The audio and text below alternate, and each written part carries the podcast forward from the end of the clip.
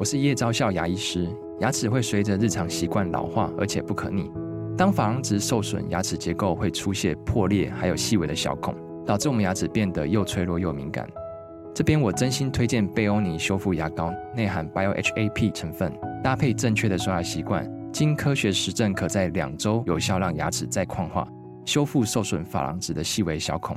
相关资讯及购买通路，请参考资讯栏连结。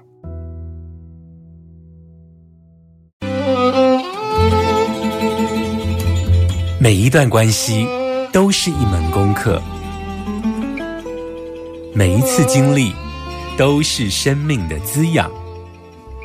世界上最重要的东西，往往用眼睛是看不见的。One two three four。那我们就用听的吧。今夜遇见小王子。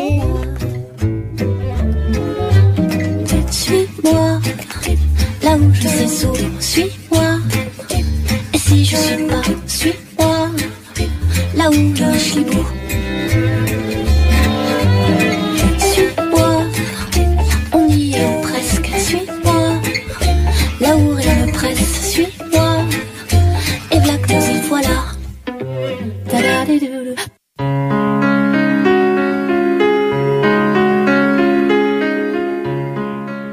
在所收听的是《今夜遇见小王子》哦，在每周六晚上八点、周日晚上九点哦，阿光会准时的在这个空中与大家来见面哦。有长期在收听我们节目的听众朋友，对于我们谈死亡的这个议题一定不陌生哦。节目中我们访问过断食善终的毕柳英医师，还有推动生前告别式的徐一飞李医师哦。那当然，我们也访问过陈志汉导演哦，他拍摄的这一个纪录片《回眸》有没有在谈这个临终关怀？那我自己呢，在这个节目中也碎念过一件事情，就是呃，我介绍过了聂尔宁夫妇的一本书哦，这本书叫做《美好人生的挚爱与告别》哦，在那一集的节目中，阿光其实跟大家讨论了有关于自杀。以及自杀者遗族哦，他家庭里头的人呢，他是怎么面对家里有一个自杀者哦？他会不会发生这个沉默螺旋呢？那为什么阿光要经常在节目中来讨论死亡这个议题呢？其实啊，是啊，要一方面呢，要跟着大家一起来直视死亡是什么，但最主要、最主要是因为阿光有一个概念呢，就是。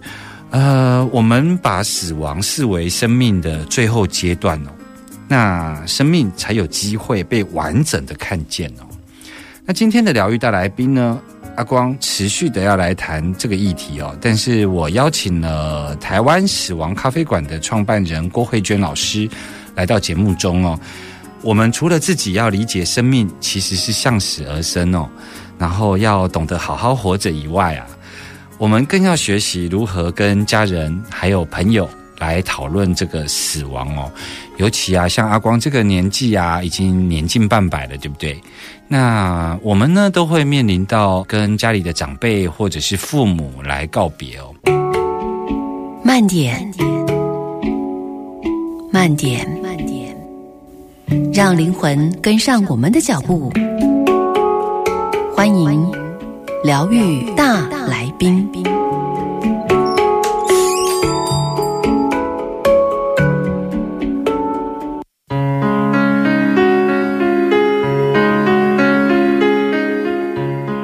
欢迎继续回来疗愈大来宾单元哦。那阿光今天要为大家介绍的是死亡咖啡馆的创办人郭慧娟老师哦。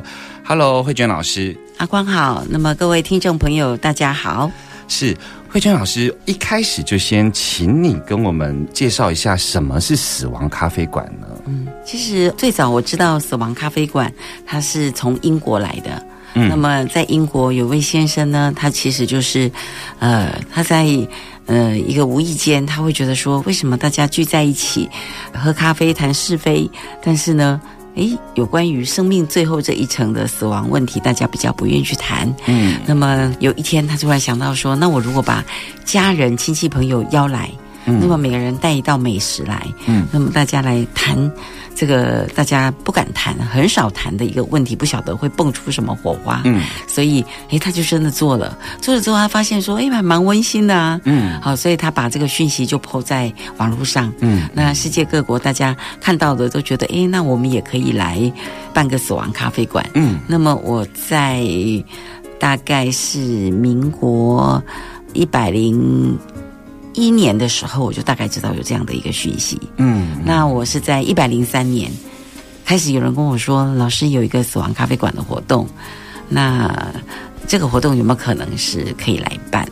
哦，所以当时的动机，从知道这个资讯，那了解之后，一直到办第一场，其实是两年之后办了，两年了是在台湾办第一场。是那在台湾目前这个死亡咖啡馆的活动在推动上，大概这样子已经八年是，八年了。那大概办了几场？那成效如何呢？嗯，目前这样有超过七百场了。哦，七百场，所以接触过死亡咖啡馆，这是一套桌游嘛，对不对？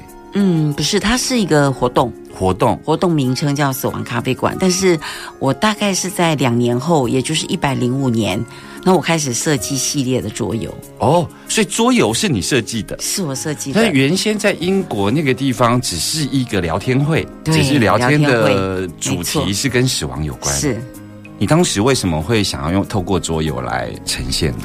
嗯，我觉得最开始的时候其实是也是比较他们在国外死亡咖啡馆举办的模式。嗯那当时在办这个活动的时候，其实他们有一些规则，嗯那这些规则就是包括说啊，不要特别设定主题，好，那么好像就是很自在的，那么也不要太去限定，它有一些他们的游戏规则。可是其实我在台湾办了大概三至五场，我就发现。呃，他的某一些在台湾可能他能够推广的，我觉得是在效益上会碰到一些问题。嗯。譬如说，我们台湾的民众其实有关于面对死亡这件事情，我们都是还是很避讳，嗯。然后我们也不知道怎么样去跟家人谈，嗯，然后再来是能够谈的东西真的非常有限，是，所以我发现。办了三场五场，发现怎么谈都在那边打转，嗯。都是自己不圆满的生命经验。嗯，就像我刚刚听到老师在介绍说，他一开始是一个喝咖啡的这个聊天会嘛，哈、我就会直觉想到，就是如果是以英国作为一个起源，他们那个地方其实是一个基督宗教的一个土地哦，那。很明显的，基督宗教跟我们东方的文化有一个非常重大的差异，在于轮回哦，就是说，在基督宗教，他们谈所谓的死后审判，那反而是看重这一生。好、所以我相信他们在谈有关于从死亡往回谈的这个概念，其实是跟我们有一个来生的概念会是很不一样的。我们好像要担心的东西比较多，所以的确在他们的设计上。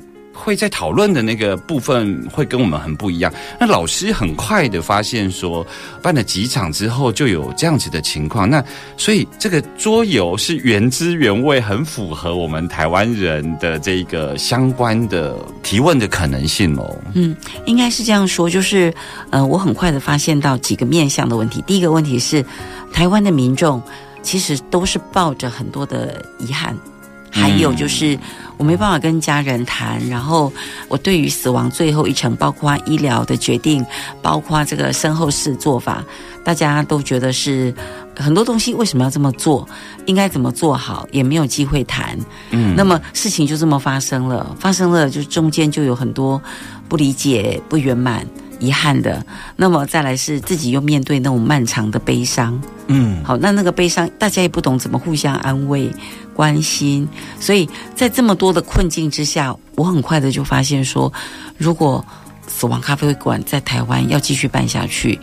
一直都是重复这样的一个情境跟内容，大家还是充满了很多的不理解。嗯那我自己本身因为读的是生死学研究所，我就发现，我既然学了这么多的东西，那么我应该要把一些面对生命能够怎么样去建立正向的心态。那么从前的不圆满，可能未来是不会再发生的。那么从前不知道怎么跟家人谈，未来我知道怎么跟家人谈了，是所以我开始去改变这个活动的内容。是，的确，即便是这个来参加活动的人哦，他在意愿上再怎么样的强烈哦，但是以我们台湾的教育文化哦，像阿光自己曾经也在高中教学过，其实要我们敢开口提问这件事情，其实是有一个门槛的，更何况是去谈死亡这样子的一个议题哦，所以的确透过桌游的方式哦，这种活动。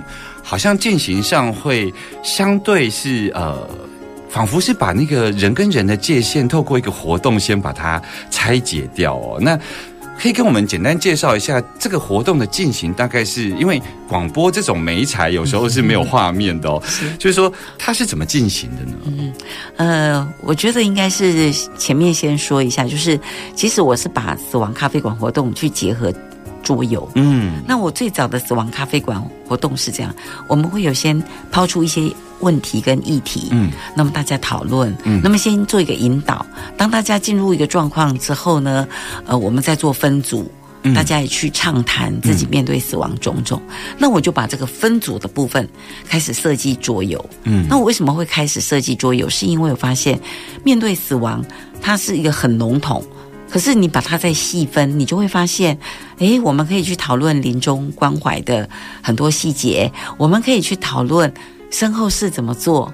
那身后事要怎么做？它又分很多面向。嗯我怎么跟家人谈是一块，嗯可能那我自己，我能不能身后我自己做主呢？嗯或是预立遗嘱啊？然后反正我觉得每一个不同的主题，它都可以再分细项，所以呢，我就再把面对死亡的很多的部分或是阶段，把它化作一套一套的桌游。是就有主题性了。桌游有个很好的一个那个，就是说，大家可能印象中桌游都是在玩跟互动，嗯或者是它可能是益智的，嗯或者是它可能是一个休闲的，嗯。可是我们的桌游是有主题。嗯好，譬如说，我举一个例子，大家会比较了解，就是说，譬如说，我们有个桌游，它叫做告别通关。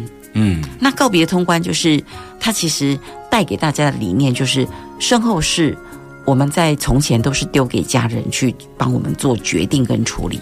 好，包括我们要葬在哪里，好，我们整个治丧过程里面在哪里治丧，用什么照片，好，然后我们希望用什么样的方式，还有邀请谁来，都是由活着的家属来做一个通盘的讨论跟决定。嗯可是，在食物上，每个家庭或多或少都为了这些事情在争吵。是。那争吵是因为宗教信仰各自不同，是。好，然后再来是预算，可能大家想法也不同，嗯。还有很多礼俗仪节，嗯。因为我们可能不像西方或者是这种基督宗教这么样的，呃，我觉得整个内容形式是不一样的，嗯。所以我们很繁杂、很繁琐。是是。那繁琐的一个情况下，呃，其实有时候反倒忽略，哎，过世的这个人他是送行的主角，嗯可是这个人他到底是什么样的宗教信仰？他想要用什么方式？是所以，我们如果把它改变过来，每一个人都自己先想好，嗯预立遗嘱，嗯哎，这样是不是一个反倒是很圆满？家人不用麻烦，而且学习尊重就好了。是所以我就开始做这样的一个设计跟改变。是，我想老师非常有智慧的去处理的一件事情，就是说，在英国的死亡咖啡馆，如果说我们去呃聊聊关于死亡的想象的时候，它其实是比较接近漫谈，透过漫谈可以去了解彼此之间对于死亡的看法。但是呢，如果我们要在短期的一个时间内，透过一个活动让大家能够聚焦，它比较像是透过一个游戏让大家进行所谓的焦点团体法，让大家能够很快的把丧葬礼仪中我们面对死亡呃结构性的问题把它挑出来哦。我想今天的这一个节目哦，我们要一路透过这个死亡咖啡馆的桌游，深入到几个比较结构性的问题哦。我们马上回来。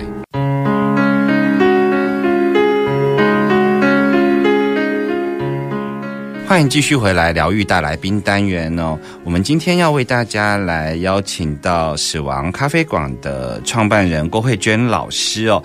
刚刚慧娟老师跟我们谈到了死亡咖啡馆的这个缘起，还有就是他在台湾已经办了迈入第八年哦。作为一个跟台湾能够这么多的人谈过死亡哦，我们今天一定要来跟呃老师请教很多的问题。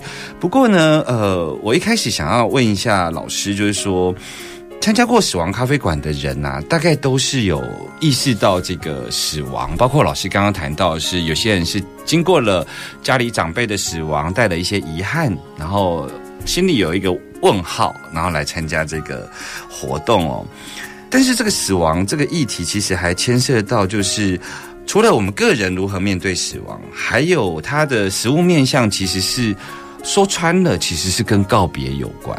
好，那这个如何跟世界告别，然后如何跟家人至亲告别，这真的是一个学问哦。我想请教，在你自己的经验里头，你当时是怎么跟家人开口谈死亡的呢？其实我们的家庭跟一般家庭一样，就是呃，在我的父亲他过世前几年，大概四五年，那么有一天，父亲突然在我们家族聚餐的时候，突然讲说，他以后啊，他希望骨灰怎么处理。好，突然抛出这样的议题的时候，哎，其实我观察到我的父亲，他好像有话要说，可是。当他讲出这句话的时候，突然冒出一个声音，就是我的弟弟，他就说：“啊，你那么健康，为什么要讲这些事情呢？”好，然后另外一个家人就说：“哎呀，你都胡思乱想啊，不要想那些有的没有的。”然后我就是，呃，从一个观察者，虽然我也是家人，可是其实我非常好奇爸爸要讲什么，嗯，而且我也没觉得这个是不能讲的事情，嗯，可是，在当下那种很奇妙，就是。好像如果我再继续问，我觉得我也不太识相。嗯，当时自己就这么觉得。嗯，可是我又看到我的爸爸，他把话吞下去，他就是那个嘴巴张开，然后就就有点讲不下去了这样的感觉。那么这是第一次，那第二次又隔没多久，可能是我的爸爸他觉得我话没讲完啊。嗯，所以我发现说，其实这个事情对长辈是很重要。嗯，好，那么第二次的时候我又听到，可是当时我在厨房。所以我是听到一模一样的回答，好，我爸爸又没讲了。可是这个事情，我就觉得为什么不要谈呢？为什么不让他讲完呢？所以我就自己找一个时间，呃，那么就跟爸爸说：“爸爸，我……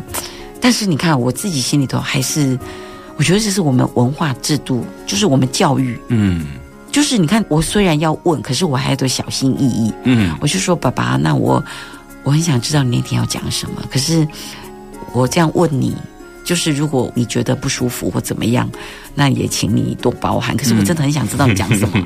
可是我的爸爸很好，他就跟我说：“不会啊，我就是要讲啊，嗯是你们不让我讲。”嗯，所以我第一次印象很深刻，是我一直以为是长辈不谈，嗯，就我发现原来不是这样哎，嗯，好，所以我的爸爸就开始告诉我，嗯，他说：“好啊，那你要跟我谈什么？”嗯，我说：“那我可以。”多了解吗？我什么都想问。他说可以啊，所以我们就坐下来谈了一个半小时。嗯嗯嗯，然后就我就东问西问，反正他已经说他不会生气了。我就问说：“那你为什么会想到这个？嗯，你为什么要想到你骨灰要用撒的？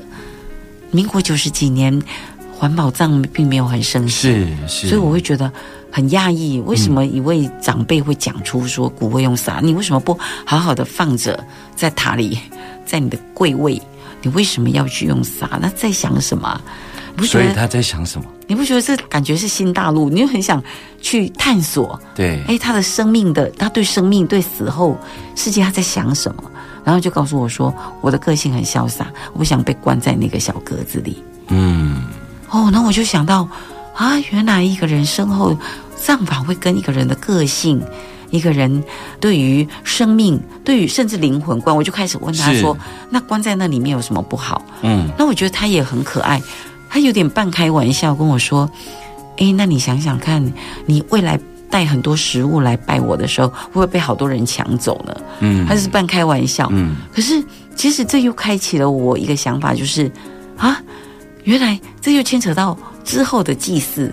嗯。嗯，你看这个一牵扯出来就很多。然后我说，那你这样子要我们怎么帮你撒在哪里？好，那么这样的撒，你会不会觉得对你未来身后你的宗教信仰跟这样的做法，会不会影响你的呃，譬如说投胎呀、嗯，好嗯往生？你觉得会吗？哎，我就开始跟他展开一个灵性的对话。是是好，然后我就发现他原来后面是有这么深的东西，有灵魂观，好，有一个人撒，他就是跟大自然又有关系，嗯他想回归大自然，然后可是他又希望可以在亲人。的旁边的地的一块土地去做一个这样的一个撒的动作，嗯所以太多问题了，是。我就开始跟他谈起来。我自己听到听到说，呃，他想要撒骨灰这件事情，我第一个联想到的是，呃，所谓的那些丧葬仪式或事后的祭典，如果会把我留在这个世界的话，我倒想要到另外一个世界看看。就是我我会认为他可能对于跟这个世界告别以及即将前往去的地方，他选择了要去。的那种，我自己听到的感觉比较像是这个样子哦。那不过老师刚刚其实提醒了我们一件事情，就是说在跟自己家里的长辈谈死亡的时候呢，除了第一个门槛是自己敢问，那另外有一个老师也做了一个很好的提醒，就是要会问。那个会问其实是因为有时候对于长辈来说，我们自己都有那个门槛的。那他的原生家庭，他相对他的社会环境，他在想这个问题的时候，有时候是很素朴的，嗯就是他的想法，但他不见得有正本溯源的去谈到背后这一些结构性的，包括老师提到的灵魂观。所以，呃，像老师自己有相关的训练，所以你可以比较结构性的去看到，呃，老爸问这个问题背后其实在想什么，所以会问变得很重要。那你可以。跟我们简单的谈一下，如果说跟自己家里的长辈，或是跟家里的人谈这个死亡的时候，所谓的会问，应该要碰触到哪些问题？嗯，其实我觉得我在跟爸爸对谈的过程里面，第一个，我其实都会去关照到他内心，好，就是他的态度。其实我觉得这是一个很重要的一个判断，就是说他在谈这个事情，他的心情是怎么样的。是，那我会从这样慢慢来来问。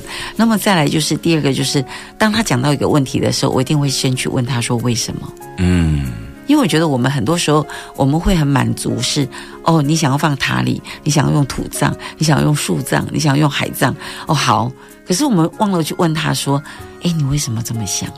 嗯，可是我觉得最精彩、最重要的部分在于为什么，嗯。所以他会开始去想，我为什么是想要这么做？那所以他很多东西重要的东西就会跑出来。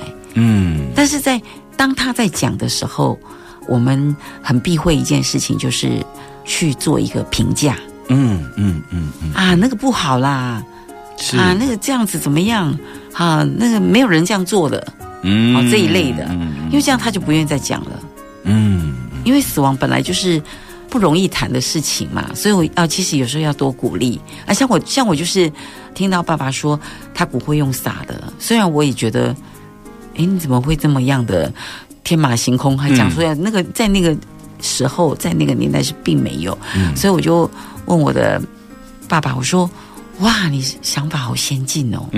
哦，你看，其实他就会被鼓励。是是哎，，那你是怎么想的？是，哎，我我怎么样哈、我都没办法想到，嗯还是用这样的方式。可是，哇，爸爸你怎么会想到这个？而且我觉得你也蛮有创意的，就是我会用一些鼓励的话，嗯嗯，就是很正向的口吻，然后说，哇，你好先进哦，是，哇，你想法跟别人很不一样。那你可以告诉我为什么吗？嗯那他就会讲啊，我的个性怎么样，然后我会开始呃说，诶，这样的做法的，你觉得好处是什么？跟别人比啊，它的好处是什么？但是问一问之后，我说，可是你没有担心吗？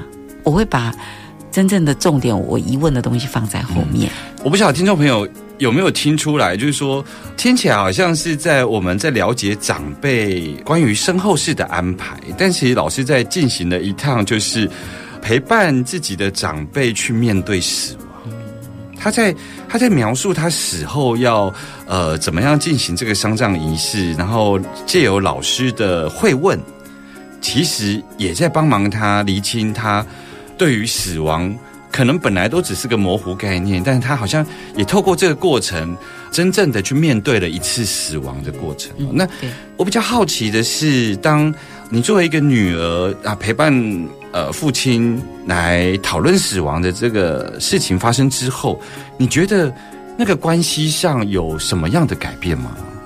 我觉得一直到现在那一个半小时，是我这辈子跟父亲最难忘的一段时间。是最接近吗？就是心跟心最接近，然后最亲密的。对，因为连死亡这件事情都可以谈，你觉得还有什么不能谈的？嗯，因为大家最害怕彼此最避讳、最忌讳的事情，而且你可以很深度的了解他在想什么。嗯而且像我就问他，他他说他要穿的衣服准备好了，我又很 shock。嗯，然后我说那个衣服在哪里？他说在他的柜子里面。我又继续问他，我说爸爸，那你什么时候准备的？那套衣服，你这么多衣服，那套衣服对你的意义是什么？然后我又问他说，你什么时候开始去想这些事？所以其实我觉得爸爸选择什么样的衣服呀？就是一套西装，但是那个西装是应该说对他是特别有意义的一套西装。嗯，所以他说那套西装是他最后真的想穿着。所以他不是额外准备所谓的寿衣，他其实是他在生活中有一套有对他有意义的衣服，他想要穿着那一件衣服离开这个世界。所以我就问他，我说：“爸爸，人家都是穿古装，嗯在当时还是很多是穿古装。我问他说：“爸爸，人家都穿古装，那你为什么不要穿古装？”嗯，好，然后就说：“我最后就是要穿一套我自己觉得最有意义的，我穿这套衣服，那么。”而且你们看到我，你会希望我穿古装吗？我觉得如果我穿古装，那你会不会感觉大家觉得我很陌生？是，我说会哦，会会会，对，然后他说啊，你看还有帽子啊，还有瓜皮帽哦。嗯，有有，如果我穿西装，这套西装是在譬如说是谁结婚的时候穿的啊，你们会不会觉得这套衣服看到我穿这套，你们觉得特别有感觉？嗯然后它有一种很温暖的生命之间的一个怀念跟记忆，这样，嗯它大概是这样的意思。是是，我说，是哎，对耶，我发现他好有智慧哦。是，这让我想起我自己的阿公，在我十四岁的时候过世。那我印象中的阿公都一直是穿衬衫跟西装。那我那个时候就觉得很奇怪，为什么阿公那个白衬衫都已经领子袖口都黄黄了，他还是坚持都穿那一件？可是他后来他在过世的时候，我再去看他的遗体，他就像老师讲，他就穿那个长袍，然后戴着瓜子帽，然后甚至于他有画腮红，我就觉得好像跟我以前想象中每次午睡都去窝在他身上睡觉的那个阿公不太一样。我后来才知道说，因为我阿公一辈子务农，而且是当佃农，所以他在年纪大了之后啊，他就很喜欢自己穿起来是穿那个下族这样子，对。那呃，老师刚刚有提到说，跟自己的爸爸一起来面对死亡、讨论死亡之后，你觉得那个亲密感其实是是你跟他之间在人生中非常亲近的一个时刻啦。哈。我想听众朋友大概可以去用一种方式去理解我们所谓的闺蜜有没有？其实有时候是透过交换秘密、交换那个深内心深处最在意的事情拿出来讲了之后，那个感情连结的这一种紧实度啊，大概就可以用这个来理解。如果我们跨出了那一步哦，其实跟爸爸妈妈的感情会变得很好哦。不过在这里，阿光也要做一个提醒呢，就是。如果啊，你不知道怎么跟自己的爸爸妈妈讲死亡这个议题哦，我会建议一件事情，这是阿光一直以来的发现，就是我们在成为大人的过程中哦，跟父母亲的爱哦，都会一层一层的覆盖。因为哦，我们学着当大人，然后父母呢还没学会依赖我们哦，那所以呢。跟爸爸妈妈谈死亡，要记得一件事情，除了要像老师一样好好问，然后会问之外啊，一定要记得自己是女儿和儿子的角色，因为啊，有时候一些问题的这个，包括发语词，包括阿光现在的声音哦，其实你回到这个儿子女儿的角色的时候哦，很多事情都可以问哦，而且他很多事情也都可以接受哦。也希望呢，在这个跟家人谈死亡议题的时候啊，都可以如愿的去道谢、道歉、道爱，还有道别哦。我们马上回来。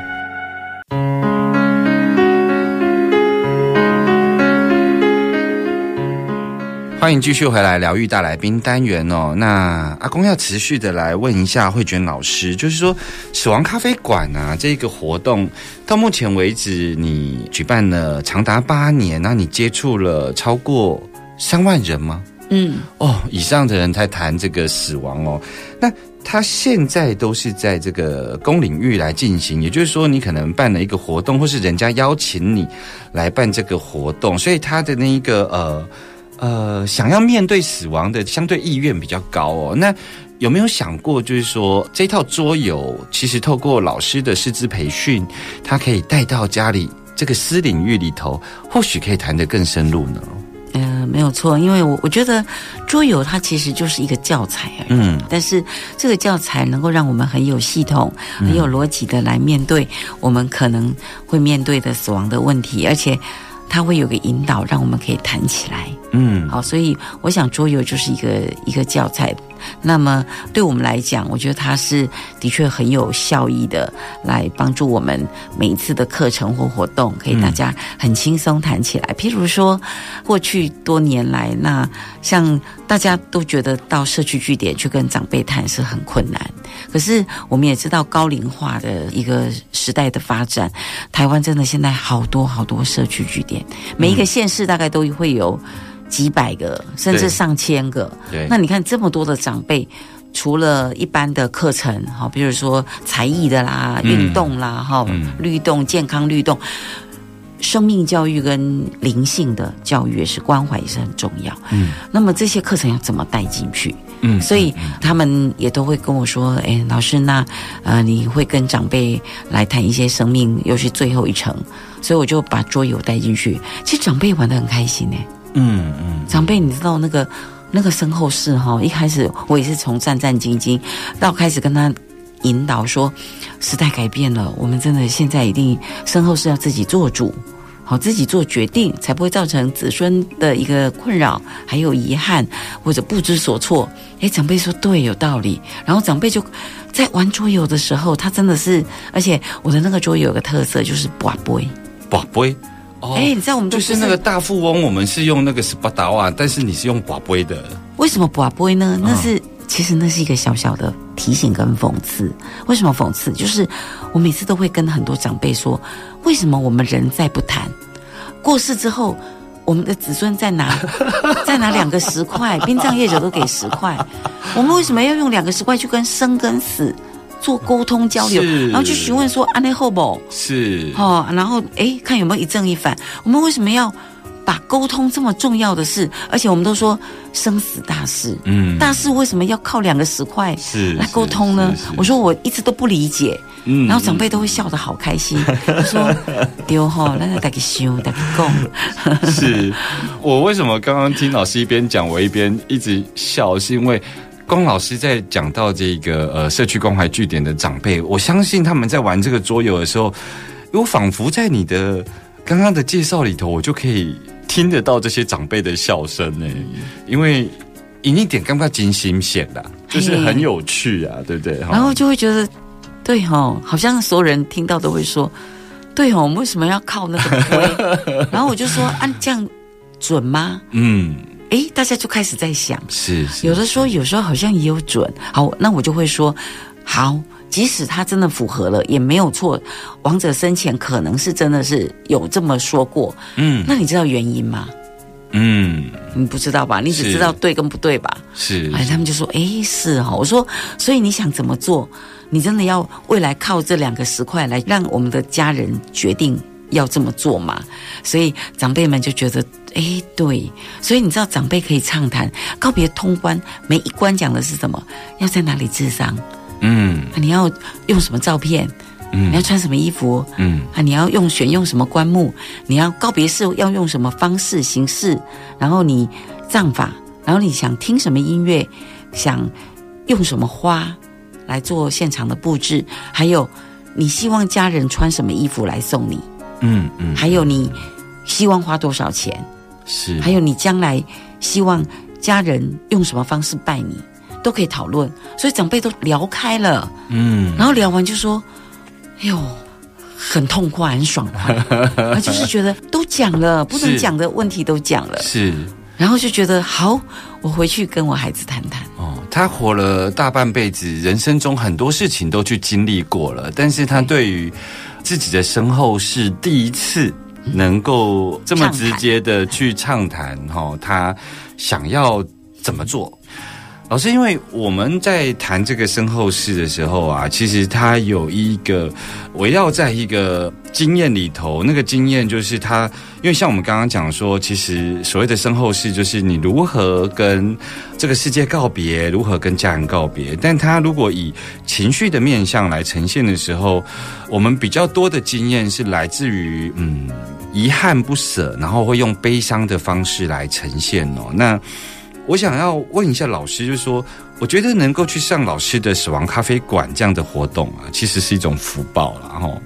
那可是有很多人，他们其实自己在经历家里有长辈过世的时候，他其实最直接的情绪表现是悲伤。那不晓得有没有可能，因为我觉得牌卡这种东西有时候蛮有趣的，尤其像荣格谈的那个共识性哦，我觉得有时候。我如果还没有机会去参加老师的死亡咖啡馆，但是我如果知道有一个牌卡是可以陪伴我一起在办这个丧葬礼仪的过程中，我每天都可以抽一张牌卡，然后那牌卡上面有比较正向的话语，然后来做侍妾的提醒，然后让我知道我今天在做的仪式的过程中。我就可以放在这句话里头去进行，去面对当天的这个丧葬礼仪的情境哦。不晓得这个部分是我自己天马行空，还是老师觉得这个是一个呃还不错的建议呢？嗯，我觉得也是可以，但是就是比较具体的内容，可能要可以再构思一下。嗯，哎，我觉得如果是有需要，而且在那个过程里面，我相信很多人也或许有有需要。是我之所以会这么谈的原因是，有时候其实核心问题可能他的情绪表现方式是悲伤。嗯，那因为我曾经访问过那个温柔生产，那他曾经也有出牌卡。他就是把台湾人面对生产这件事情，好像都交给医疗，然后按照医疗的 SOP。可是我们面对医疗的时候，因为有太多所谓的专业未知，那关于母亲能够自然生产的这件事情，好像遗忘掉了，以至于她在生产过程中比较多的时候是恐惧。所以它的里头牌卡很多的正向的话语，都是在解决恐惧。那死亡面对死亡，一定有一个核心，台湾人跨不过的，或是还没练习过的。那我们只抓那个核心来做正向的牌卡，那其实是一种陪伴呐、并不是说真正能够像死亡咖啡馆这么深入。我觉得这倒是一个还不错的一个陪伴的牌卡。嗯是可以思考一下。是，那我在节目的最后哦，这个没有在这个提纲里头哦，就是我想要请教一下老师，就是说，因为你一直在强调说，呃，在生前能够跟自己的家人好友谈死亡哦，那我要追问一题，就是像现在台湾有很多的机构在推所谓的大体捐赠，你赞成大体捐赠是个人可以决定的吗？嗯，我觉得是这样子，每一个人当然都有权利去决定我的呃，不管自己的生前身后，自己本身他想要，我觉得自己生命的一个状况，他怎想怎么样的去做一个处理或面对，我觉得每一个人都有自己决定的权利。我觉得这个权利，呃，我觉得应该是被肯定，而且是被尊重。嗯但是，呃，面对死亡这件事情，它其实真的会牵扯到家人。嗯好，因为不太可能说比如说我没有意识了，我的医疗就一定要家人来处理啊。嗯好，我的身后，我当我已经断气了。呃，我没有呼吸了，我我还是要家人处理，所以面对死亡这个事情，它其实是是真的要家人一起，嗯好，所以它就是 family，we are 嗯 family 这样的概念，所以在这种情况下，谈死亡它就更重要。是，所以，怎么样的让家人知道我最后一程我想怎么做，甚至于我过世后，我身后我还想要做大爱的一个捐赠。嗯好，我的身体不管是器官或什么，可是我为什么这么做？那么我这么做的原因是什么？它关乎到我的什么样？可能我对生命的看法，以及我希望在身后我还能够遗爱人间。是可是这些东西，只要没有好好去谈，没有把这个讯息很清楚的布达出去，告诉家人，那么他之后能不能被有效执行，它的确是一个问题。是，其实老师刚刚呃提到了一个嗯，提到一个重点呢，就是说关于丧葬礼仪啊，在呃现阶段，就是每一次，像我自己的经验是。每一次经过了这个丧葬礼仪之后啊，它会有一个非常关键性的结果，就是说，它可能是可以造成整个家族的团聚，但是呢，有时候却会是因为彼此的不了解、彼此的不同信仰，他有可能经历了长辈的丧葬礼仪之后，反而真正的分家了。所以，我想邀请慧君老师，是不是可以？我们下个礼拜来谈。透过丧葬礼仪，如何让我们彼此能够更团聚在一起哦？那下个礼拜我们持续的来访问郭慧娟老师哦，也谢谢慧娟老师今天接受阿光的访问哦。谢谢阿光。小王子说：“时间会缓和所有的悲伤，当你的悲伤被安抚以后，你就会因为认识过我而感到满足。”我们下周见喽，拜拜。